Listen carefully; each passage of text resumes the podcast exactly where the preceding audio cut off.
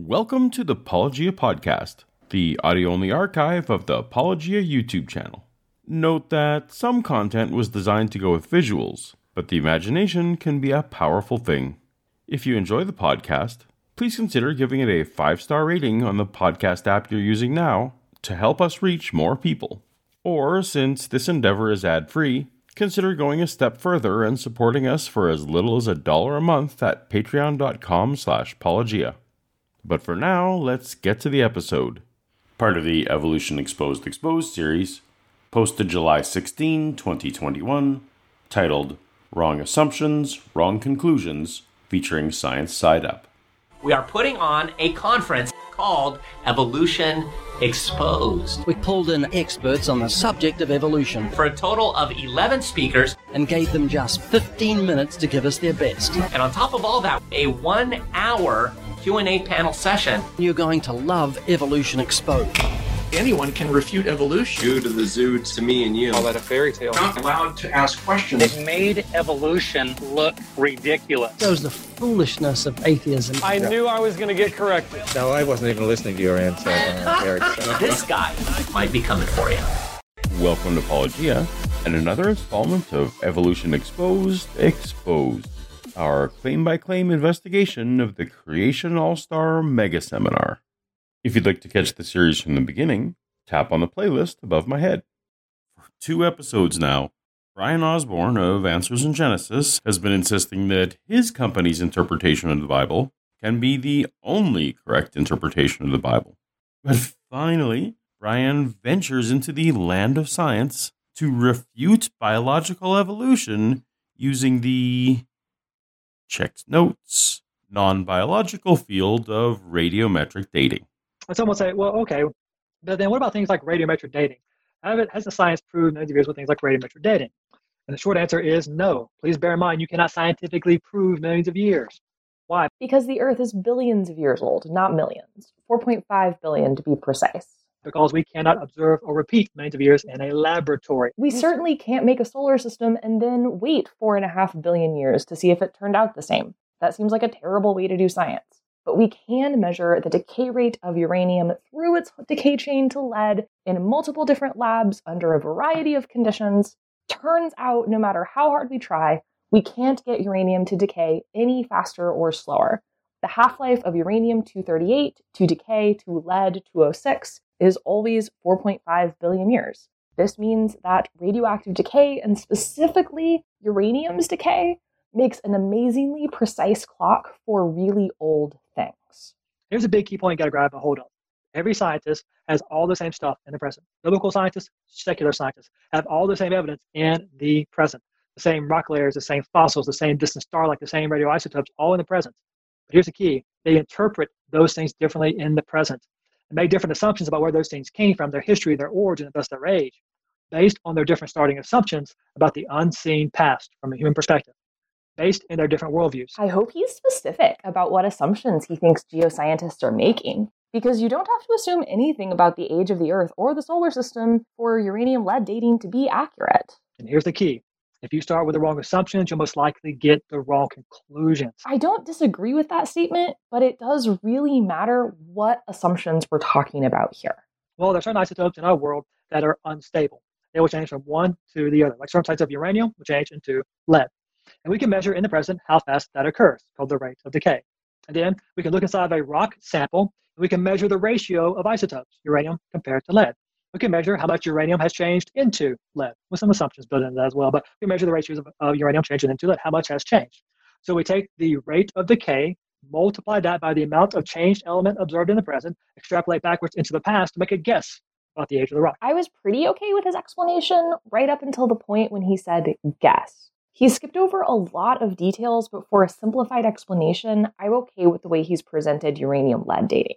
But to say that the calculation results in a guess of the age of the Earth is, I think, misleading. What's happened is that if we do these measurements and the subsequent math, we've calculated the age of the Earth within some margin of error. Every measurement has a margin of error because no instrument is 100% accurate 100% of the time. Think about the speedometer on your car. If it says you're going 60 miles an hour, or whatever that is in Canadian, are you really going exactly 60? Could you really be going 60.2 or even 59.9 miles an hour? But it's accurate to say that you're going 65 miles an hour within an acceptable margin of error. While the margin of error on your speedometer doesn't really matter, in science it really does. When we present data or a measurement, we're always going to present our error bars. That's how it works from a big picture perspective. Friends, please notice when do we measure the rate of decay, past or present? The answer is in the present. And if you, good sir, could demonstrate that the decay constant for any spontaneous nuclear reaction can change under any conditions, please contact Oslo and collect your Nobel Prize, because that would be the scientific discovery of the century and probably solve the global energy crisis. When do we measure the ratio of isotopes, past or present? Present. I've been waiting for him to get to assumptions because that's actually super important here. You can't measure just any rock with uranium lead dating. It's usually used on a specific type of mineral called a zircon. Zircons are super special because they are incredibly resistant to weathering. So it's reasonable that they can stick around over 4 billion years. And when they form, they can incorporate uranium into their crystal structure, but very specifically not lead. So when you find lead in a zircon, the only place it could have possibly come from was the radioactive decay of uranium. When do we make our calculations, past or present? Present. I don't actually see his point with this bit. It's all done in the present with a set of assumptions about the unseen past. And again, wrong assumptions, wrong conclusions. But which assumptions? What specific claim do you have a problem with and why?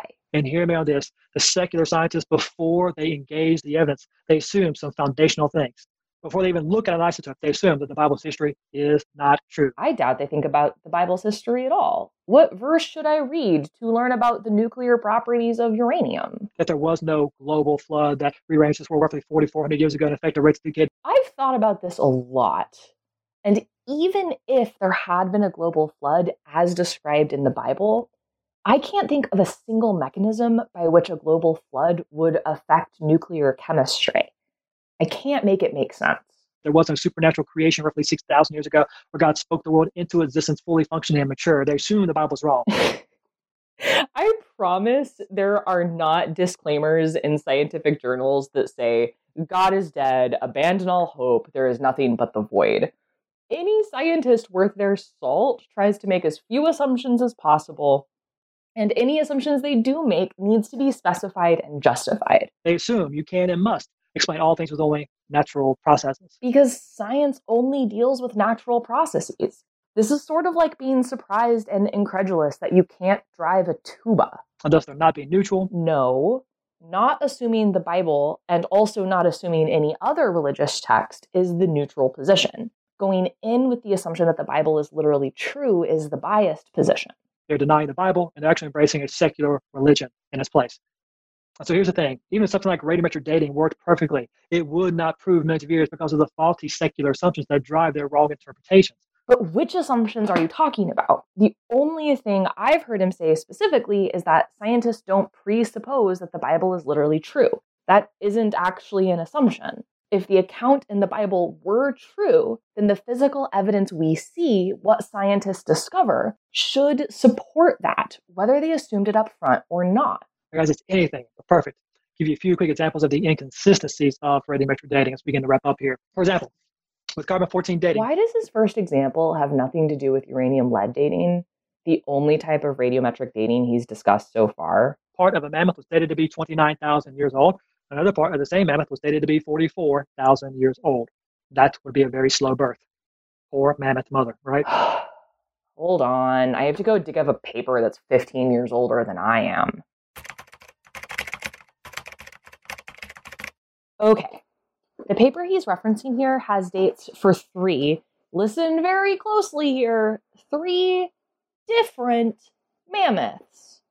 All three samples were found in the Gold Stream Formation, but at different locations within that rock formation that are specifically noted in the paper. Hair from one mammoth was dated to 32,700 years old, plus or minus 980 years and flesh from the lower leg of a different mammoth was dated to be 15,380 years old, plus or minus 30 years. They also had samples from a baby mammoth, but the sample had potentially been contaminated, so the dates were presented with a bit of a grain of salt. But those are also not the numbers presented in the video. I'm not sure where he got those numbers from, and I couldn't find any non creationist sources for the Vollosovitch mammoth. And all the creationist sources that did mention it cite this same paper with different mammoths. So there's no smoking gun here. There's just two different mammoths who lived in the same region thousands of years apart. Please see my video, Hello, my name is Eric Hovind, to see my detailed investigation with a paper trail of how father and son, Kent and Eric Hovind, have both been pushing this same flawed mammoth claim for decades. Freshly killed seals are dated to be over 1,300 years of age with carbon 14 dating. That's often more than a thousand percent. Seals don't live that long. I'm not even going to look at that paper he's citing. I'll just assume that the sentence there on screen is true. The issue there is that you can't use carbon dating to date something that just died. You have to wait around a bit until enough of the carbon 14 has decayed away to get an appreciable difference between the carbon 14 and carbon 12. The seal would need to have died at least 500 years ago in order for carbon dating to be accurate. Also, there's something called the marine reservoir effect. The ocean is very good at holding on to carbon for a long time. So, the carbon that is incorporated into ocean plants and animals and is then eaten by other ocean life is older and has less carbon 14 than the carbon that plants and animals on land use. So scientists know that when you carbon date marine life, the date it gives you is too old.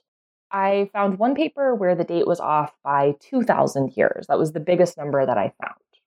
So that's two reasons why we'd expect the carbon 14 age of a freshly killed seal to be off.